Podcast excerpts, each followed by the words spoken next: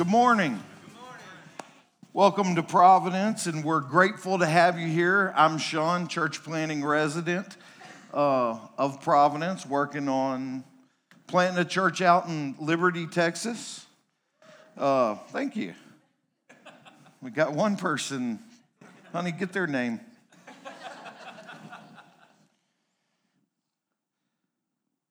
So we're glad to have you here. We're glad that you chose to come and worship with us this morning. Uh, Want to welcome each and every one of you. Uh, and to that end, we teach from the Bible every week here at Providence, and we will once we get to Liberty for the woo woos. Um, because we believe it's God's way of, of revealing Himself to us that we might know Him, we might love Him, and we might obey Him. Uh, so, with that being said, we're in a, we're finishing up a sermon series of unwavering joy, um, and we're going to be in Philippians, the fourth chapter.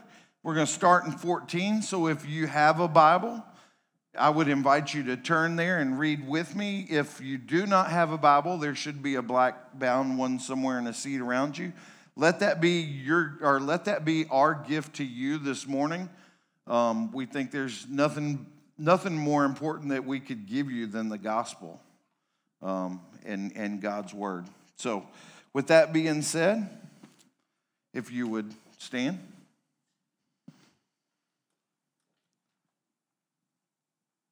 I'm going to start calling out people who don't have Bibles.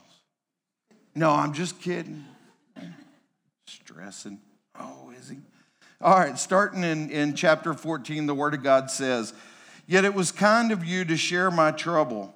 And you, Philippians, yourself know that in the beginning of the gospel, when I left Macedonia, no church entered into partnership with me in giving and receiving except you only.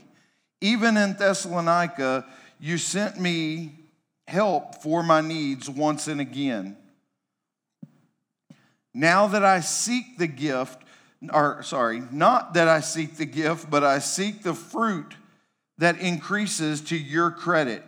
I have received full payment and more, and I am well supplied. Having received from Epaphroditus the gifts you sent, a fragrant offering, a sacrifice acceptable and pleasing to God, or and to my God, will or my God will forgive me easy for me to. Let's try that again. And my God will supply every need of yours according to his riches and glory in Christ Jesus. To our God and Father be the glory forever and ever. Amen. Greet every saint in Christ Jesus. The brothers who are with me greet you. All the saints greet you, especially those of Caesar's household. The grace of the Lord Jesus Christ be with you, be with your spirit. You may be seated. All right, I got them all warmed up. Appreciate it. hey, good morning, everybody. Uh, once again, welcome to Providence. Uh, my name is Erik Ripley. I serve as the Director of Missions and Outreach here. Um, and so it's good to see you guys. Glad you're here. Uh, made this a part of your week. Uh, like you said, we are in this sermon series, Unwavering Joy, and we are actually finishing that today. And we're going to be talking about joy in generosity or joy in giving. And that's our topic today. And so I bet when you woke up, you thought, man, I really hope they talk about giving when I get to church today. I love when they talk about money at churches, it's my favorite thing. So I'm glad that's your favorite thing because that's what we're talking about today. Uh, and I'm excited. Um, my son was asking me as I was preparing this week, you know, what I was doing. I said, "Oh, I'm just getting ready for the sermon." He said, "Why do you have to do that?" He's, and I was like, "Well, you know, I, I got to make sure like what I'm saying is solid. It's like in the Bible." He said, "Well, you just got to tell him about God." I said, that's, that's very true. It's very simple sermon prep right there. You just tell them about God. So I got to also tell them, you know, uh, how we should give of our money. That's important.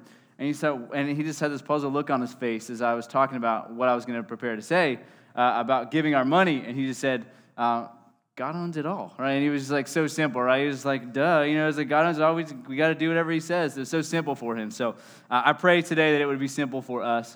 Um, and what I would like to do is I would just like to pray uh, as we get into the text today, and, and, then we will get into our topic. So if you guys could join me in prayer, uh, we will get started. Father, thank you for your word and uh, for the grace uh, to have things that we are able to give, just as you have given everything for us. And, and my, my, simple prayer is one, Holy Spirit, that you would uh, open our eyes to your word today, that you would move in power. We, God, we can't see what we need to see in your word unless you reveal it to us. So would you do your supernatural work of revealing your word this morning? And also, I pray that you would help us to cling and believe, cling to and believe your promises this morning, God. It is our very strength that we would believe you at your word, believe the promises that you have given us in your Son, Jesus Christ. And I pray that as we talk about finances and possessions and giving, that you would help us to cling to the very simple yet profound promises you give us in doing that. And may we be a giving people because our treasure and our home is not here, but it's in heaven. And we ask this in Jesus' name. Amen. Amen. So, um, my goal today is, is not to empty your bank account, but it is to free you, to free your heart to believe the promises of God that He has for us in giving. And so when I talk about giving today, I'm not just talking about your money. Uh, this could be out of possessions. This could even, in a more broad spectrum, talk about uh, time, energy, etc. I will focus mainly on um, finances and possessions. Uh, that's what I feel like Paul is talking about here. Uh, but giving could be broad. Uh, and, and, so um, I want us to get to a place, and you may be here, but what Paul is getting at right here, and we'll kind of get to where this is and kind of the crux of the text, is that we should be believing God's promises for us, and that's what motivates, and that's kind of the foundation, if you will, of our giving. And but it is an easy thing for us to give of our finances um, without actually trusting God. It's an easy thing to do, believe it or not, at least in a way. Um, so we can give without trusting God and His promises, but that doesn't really glorify Him or give us joy. See, our topic is unwavering joy, right? It's a joy in giving.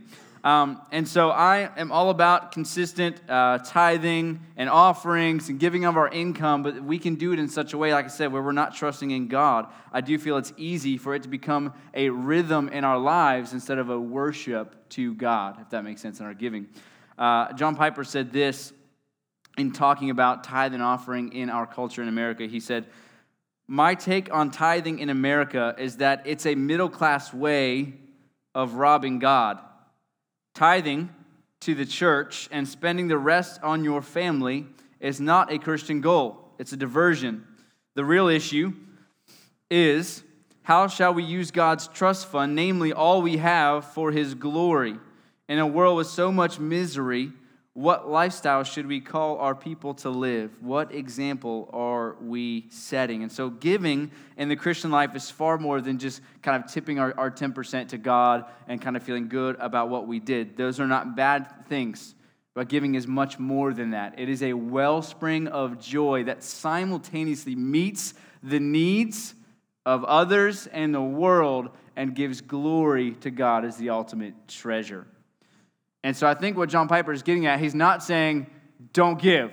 Don't give to the church. Don't tithe. That's a bad thing. I don't think that's what he's saying. I think what he's saying is it's easy for us to say, okay, uh, I am, maybe I'm, I'm well off. I mean, if you live in America, you are most likely kind of well off, at least compared to the rest of the world, right? Um, it's not always true, but can be. And so you could maybe budget within your 10% to give.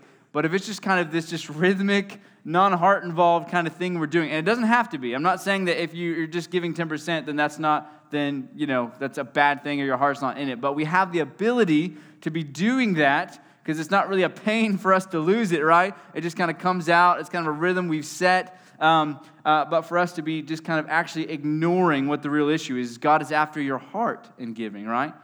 And Jesus has got some profound promises for us on giving about how it is uh, uh, it's a happier thing to, to give, right, rather than to receive. There's this kind of backwards idea to the kingdom than what the world might think. And so, like I said, my goal is not to empty your account. My goal is not to get you to necessarily give more uh, though that's awesome because we should always give more, uh, I, I, want to kind of bring us into really the joy, the deep joy that is offered to us in giving of our possessions, in giving of our finances, which we know very well, especially around this Christmas holiday season, right? Um, that the world speaks a, a very different message, right?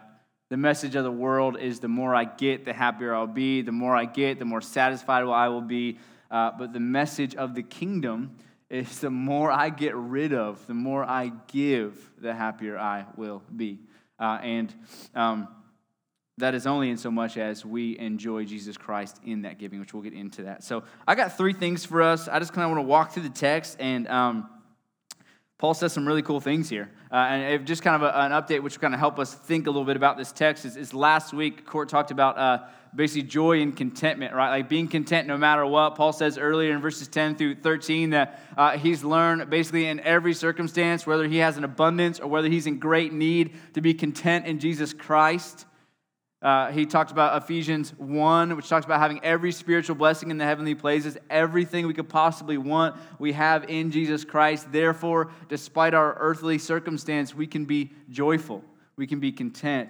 We can be trusting in God. And so, this is kind of the same thought process in which Paul is now going to begin to uh, talk to the Philippian church about uh, the gift that they had given him uh, and their giving. So, I got three points for us about joyful giving. The first one is joyful giving is uh, regular. Joyful giving is regular. And here's what I mean by that. Let's look at verse 14 through 16. Yet it was kind of you to share my trouble. And you, Philippians, yourselves know that in the beginning of the gospel, when I left Macedonia, no church entered into partnership with me in giving and receiving except you only. Even in Thessalonica, you sent me help for my needs once and again. And we'll read in a second uh, the church in Macedonia, which is where Philippi was located. They were uh, some giving churches. It's really cool. It was a consistent part of their life was to give. Uh, and so we can see in the text that the Philippian church did this continually. They were giving to Paul and his missionary work. Uh, even when no one else is willing to give or no one else is partnering with them, they continued to give. And what I want to point out here is that in the Christian life, uh, giving should be a regular thing. It should be a mark of our lives. It shouldn't be something that is painful, that is dreadful, but it, it should be something that flows, that it becomes second nature to us. We should be givers. Um, that should be who we are because Jesus Christ was a giver, right? So it is a regular part of the Christian life. That's what God has been calling his people to. He's always called his people to give. You look in the Old Testament, you look in the New Testament, God is always, it looks at different ways, but God has constantly been calling his people to give and constantly been giving the promise that, that he will supply all of our needs uh, and that we can trust him. Um, so it should be a rhythm. Now, I'm not trying to lay any unnecessary weight on this this morning. I want you to know that. I'm not going to talk about details about, I think you should give 10%, or I think you should give every Sunday, or I think you should do it this way. My goal is not to put any of those things because honestly, the Bible, as clear as it is on giving, is not always clear in the particulars of how we should give. That's a question a lot of people talk about. Like, should we tithe today? Should we not tithe today? Uh, my goal is not to answer a lot of those questions today and not to lay any weight on you, right? As we read in 2 Corinthians 9, it talks about how we should be cheerful givers, not under compulsion, being forced. We shouldn't have to twist each other's arm to give, but it should be something that freely flows from you. Um, so I'm not trying to lay any um, hard and fast rules on you about the frequency, about the amount, about what that should look like exactly, because I don't know. I think by and large it's being led by the Spirit on how we should give. Um, so I believe we can have a lot of helpful rhythms and practices about percentages that we give and when we give and things like that, because if not, we might never do it if we don't plan and have structure. But the point I'm trying to make is not to guilt you into giving. I'm simply saying that giving should be a regular part of our lives, it should be regular and continual what we do. You might be thinking something like, well, how can I do that when I barely make enough money to support myself? Like, I don't even know how I'm going to pay rent. The first is coming up. I don't even know how I'm going to pay my mortgage, right? And I'm not suggesting um, that there is not difficult situations in here. But I would say that regular giving is not merely for those who are wealthy or well off, but is for every Christian, whether rich or poor. The amounts may look different, how it's done may look different, but we are all called to regular giving despite our circumstance. Our circumstance should not be what dictates our giving. And um, I think this church and Philippi is a perfect example. Um, you guys may know this text, but if you want to turn to 2 Corinthians 8, verses 1 through 5, I want to read about their giving. So, like I said, Philippi was located in Macedonia. You got these different churches in Macedonia, uh, including Thessalonica as well. Um, and, and, here's what Paul says about them when he's talking to the Corinthians, who were apparently not that good of givers, because he has a, a few chapters on them about giving. Here's what he says. He says, We want you to know, brothers, about the grace of God that has been given among the churches of Macedonia. For in a severe test of affliction, their abundance of joy and their extreme poverty have overflowed in a wealth of generosity on their part, for they gave according to their means, as I can testify, and beyond their means, of their own accord, begging us earnestly for the favor of taking part in the relief of the saints. And this, not as we expected, but they gave themselves first to the Lord, and then by the will of God to us. So we see the churches in Macedonia had an abundance of joy and extreme poverty. And that overflowed into a wealth of generosity. And Paul says they gave within their means, which is a good thing to do, right? You give what you're able to give. You should be doing that. You should be contributing to the other churches, the needs of the saints, etc. But he says, no, but they gave beyond their means. And they were begging Paul and his crew that they might give to the relief of the saints that were struggling. So this church was begging him that they might give even in their poverty. And so I, I, am not saying you must take your mortgage payment this month and just give it away and don't pay your mortgage. It's not what I'm saying, but I'm saying that our circumstance shouldn't be the base level uh, determining factor on how we give and when we give and if we're giving regularly. Our income, our status, these aren't things that should be, um, I guess, deterrents from giving. They should be considerations. We should have wisdom but they shouldn't be deterrents. We see this church here was, was giving anyways. They were continually contributing to Paul and the missions work that the gospel might go forward and contributing to the, the relief of the saints that were in distress and in struggle. And this is a really cool example.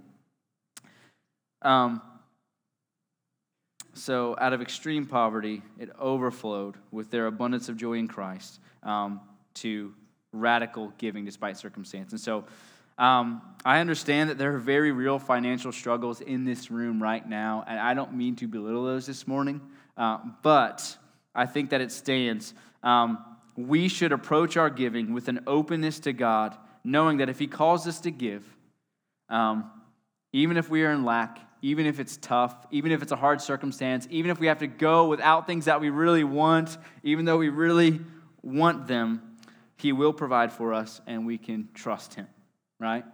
He owns it all, so we can give. And this is a joyful thing. If regular giving is not a part of your life, and I'm not just talking about giving to the church, there's many ways you give. There's needs all the time. You probably see in your home group, you probably see at coworkers. I mean, there's thousands of ways I could talk about giving right now. Um, but it should be a regular part of our lives. It should be a rhythm. And when that's not there, Giving is just not as joyful, right? It becomes the longer you stay away from giving, the harder it gets to start letting go of that money that's in your wallet, right? It just gets harder. It gets harder. Um, but I don't want to jump ahead of myself. So, despite circumstance, status, or your budget, we should be regular, joyful givers. Okay, that's my first, first point. Point number two is joyful giving is rewarding. It's rewarding. Look here. Um, at verses 17 and 18. So he's talking about them giving, and he says, Not that I seek the gift, but I seek the fruit that increases to your credit.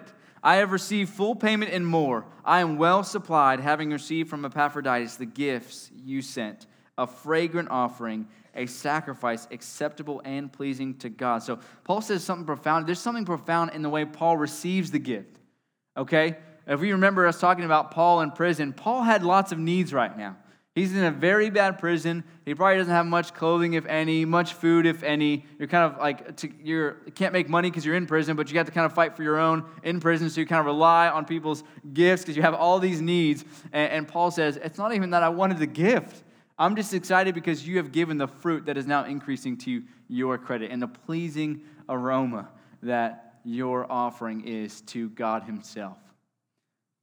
That's pretty cool, right? It's like, have you, do you receive gifts that way? Do you receive when someone gives and you're in need? Do you like, man, I don't even care about meeting this need. I care about the, the joy now that you're going to get in giving. That's a pretty cool way to look at it. Um, something, something good to think about, anyways. Um, but Paul is saying uh, his true joy was the fruit that increases to their account. So, what is that fruit?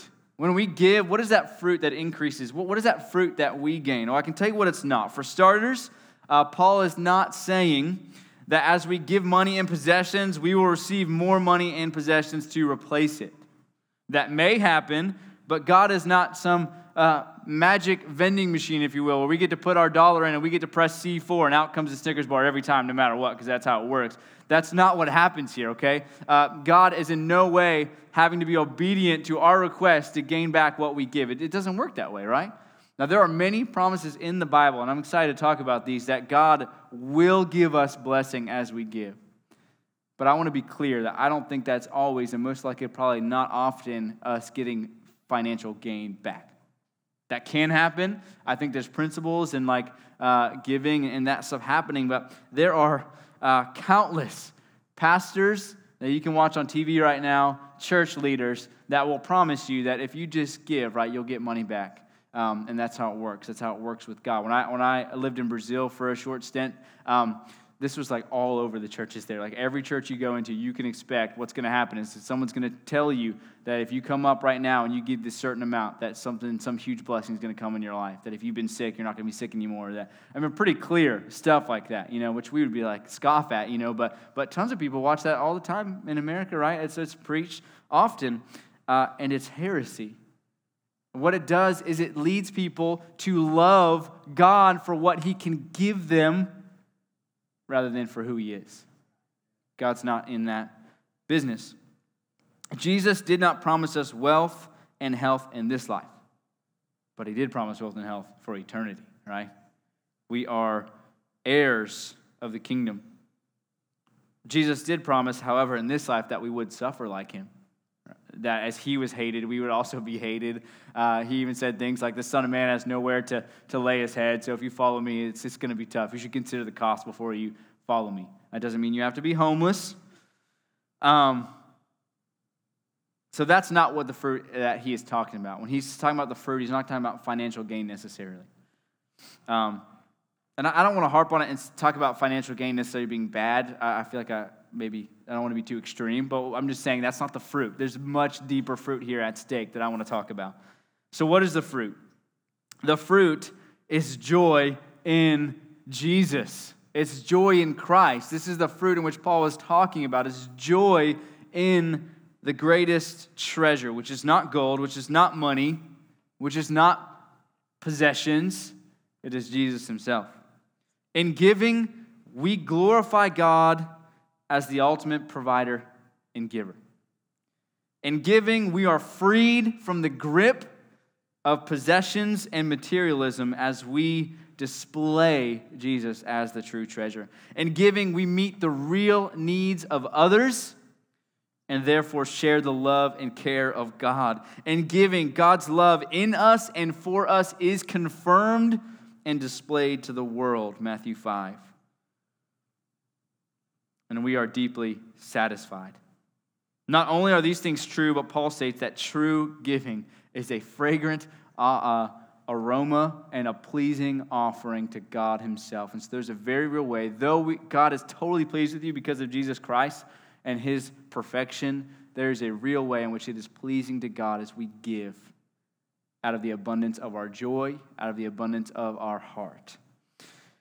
So, there is unlimited, untold fruit as we give.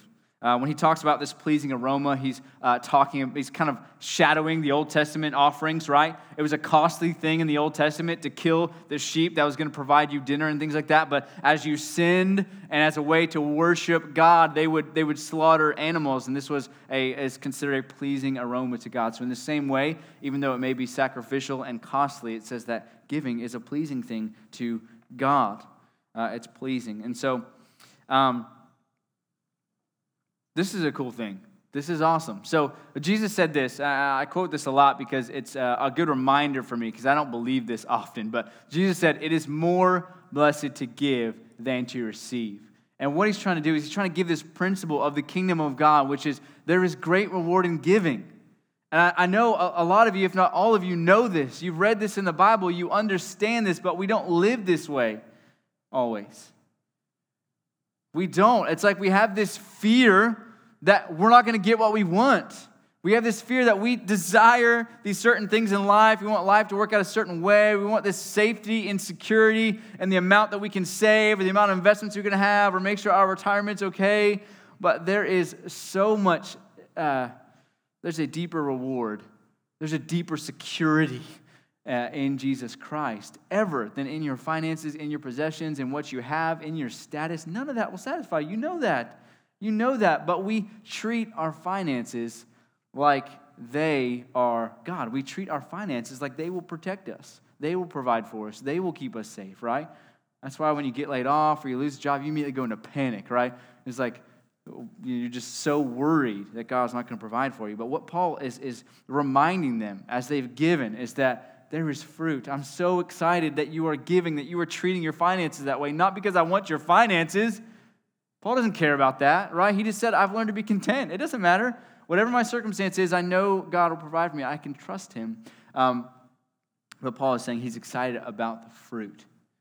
And that needs to be a consideration when we talk about giving, when we budget in our giving, when, when God is calling us to give and we start to get worried, right? And we start to kind of hold on to the ship and, like, I don't know if I'm going to sink. Uh, this is going to be really hard. Uh, there is uh, eternal fruit that just pales in comparison to finances uh, pales in comparison to earthly security that you may feel like you might have in finances, etc. Um, so, lastly, point number three is that joyful giving um, is rooted in the promises of God. So, it's regular, it's rewarding, and it's rooted in the promises of God. If you were wondering if I was going to use an alliteration, you're welcome. I did. It's three R's. Um, let's look at verse 19 and 20. And my God will supply every need of yours according to his riches in glory in Christ Jesus. To our God and Father be glory forever and ever. Amen. So, catch this.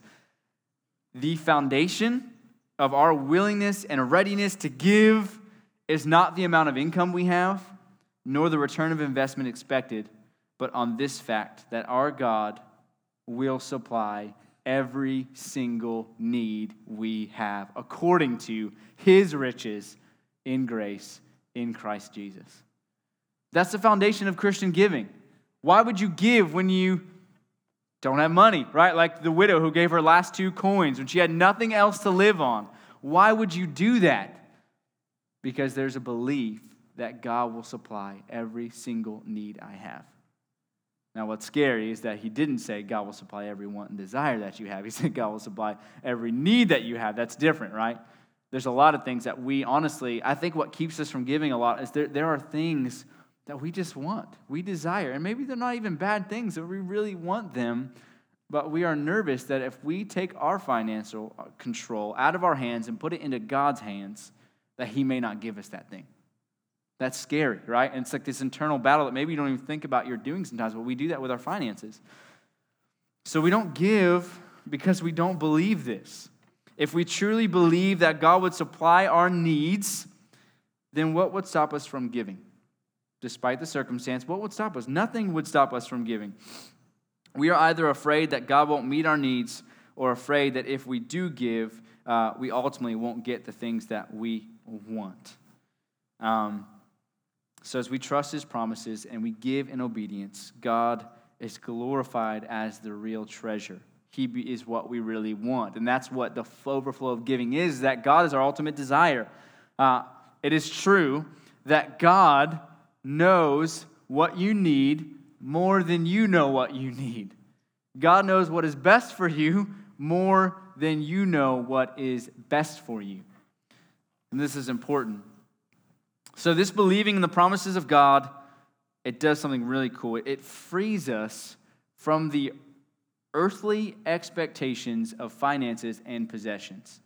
And here's what I mean by that. We talked about this earlier about our culture, right? It's just that there's this weight in our culture that says if you don't have the right retirement plan and retirement investments, if you don't have uh, some expensive, really good life insurance plan, if you don't have a certain amount saved up, like Dave Ramsey told you you should have saved up just in case something catastrophic happens in your life, right?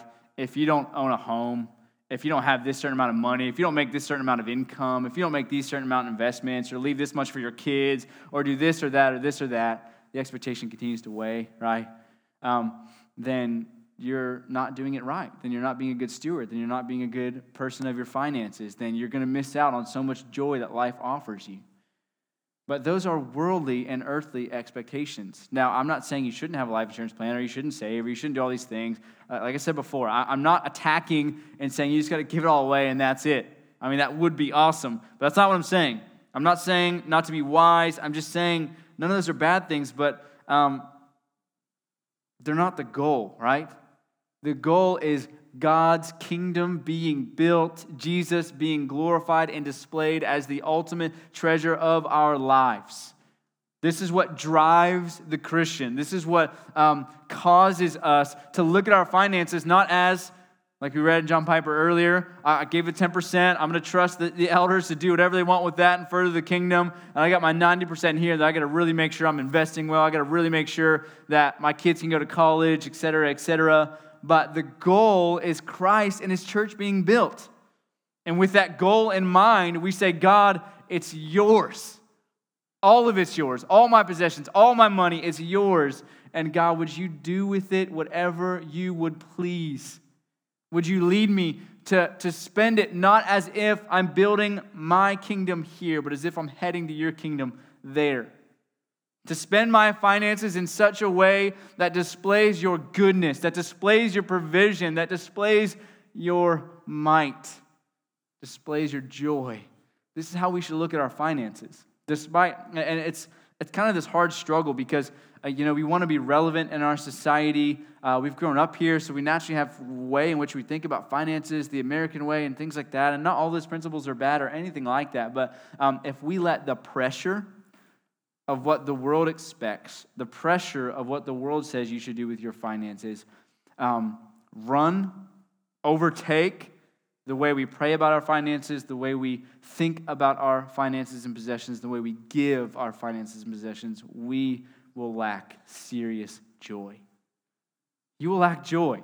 It's not even that you'll get to heaven and you'll be disappointed in how you spent your money and how you used it, but you will lack joy here, right now on this earth. You were not designed to build your own kingdom. You were not designed to build your own security. You were designed to worship God, to trust Him, to fall on His promises despite your circumstances, despite how scary it is, and to not be afraid. He's got you.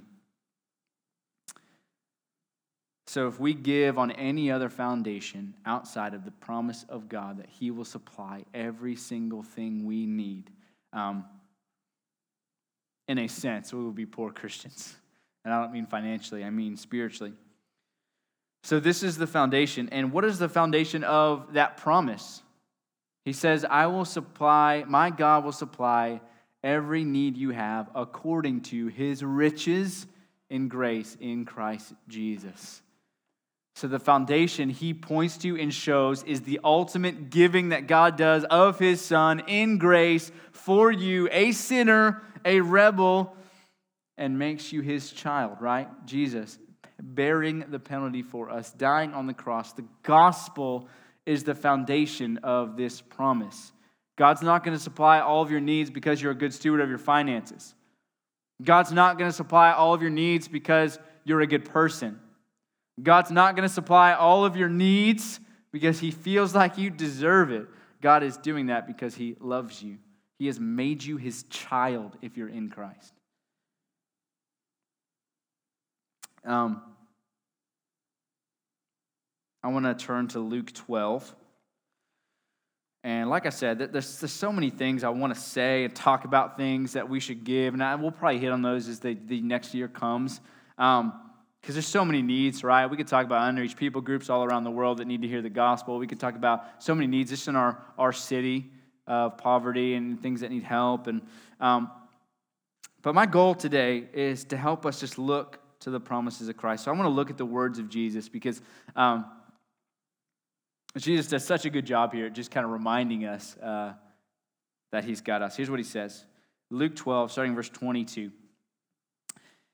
And he said to his disciples, Therefore I tell you, do not be anxious about your life, what you will eat, nor about your body what you will put on. For life is more than food, and the body more than clothing. Consider the ravens. They neither sow nor reap, they have neither storehouse nor barn, and yet God feeds them. Of how much more value are you than birds? And which of you, by being anxious, can add a single hour to his span of life? If then you are not able to do as small a thing as that, why are you anxious about the rest? Consider the lilies, how they grow. They neither toil nor spin. Yet I tell you, even Solomon in all his glory was not arrayed like one of these. But if God so clothes the grass, which is alive in the field today, and tomorrow is thrown into the oven, how much more will he clothe you, O you of little faith? And do not seek what you are to eat and what you are to drink nor be worried, for all the nations of the world seek after these things, and your Father knows that you need them. Instead, seek his kingdom, and these things will be added to you. Fear not, little flock, for it is your Father's good pleasure to give you the kingdom. Sell your possessions, give to the needy, provide yourselves with money bags that do, that do, that do not grow old, with a treasure in the heavens that does not fail, where no thief approaches and no moth destroys. For where your treasure is, there your heart will be also. Jesus lays out the perfect thing for us to cling to, which is God knows your needs, but life is more than that, right? So we can trust Him. We can trust Him when we give. We can be bold givers in joy by the grace of God for His purposes and His glory because He loves us.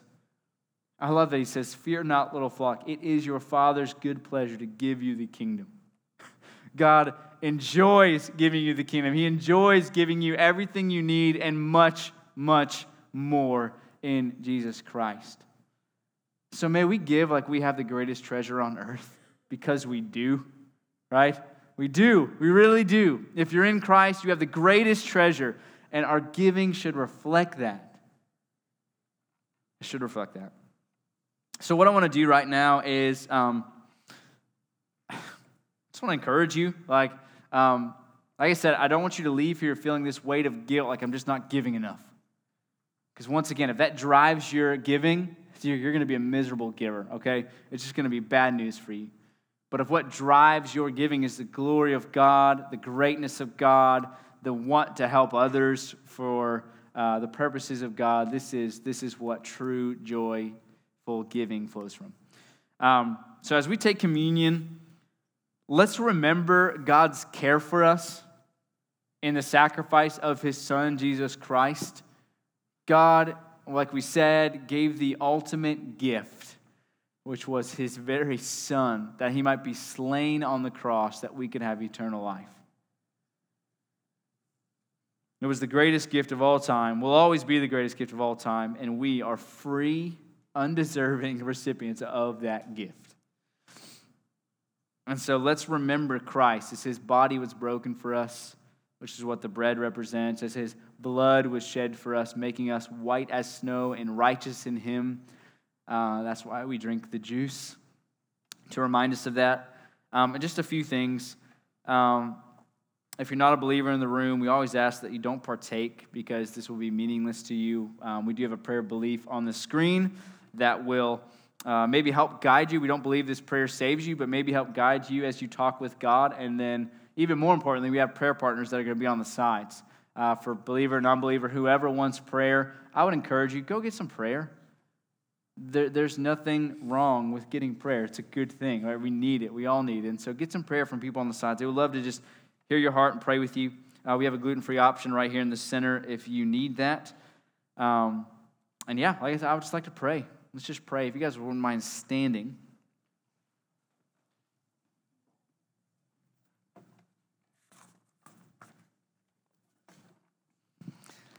Let's pray together. Father, thank you uh, once again for your word. And I just pray, whatever we need to hear from your word, God, would you help that stick today? God, would you help us to believe your promises?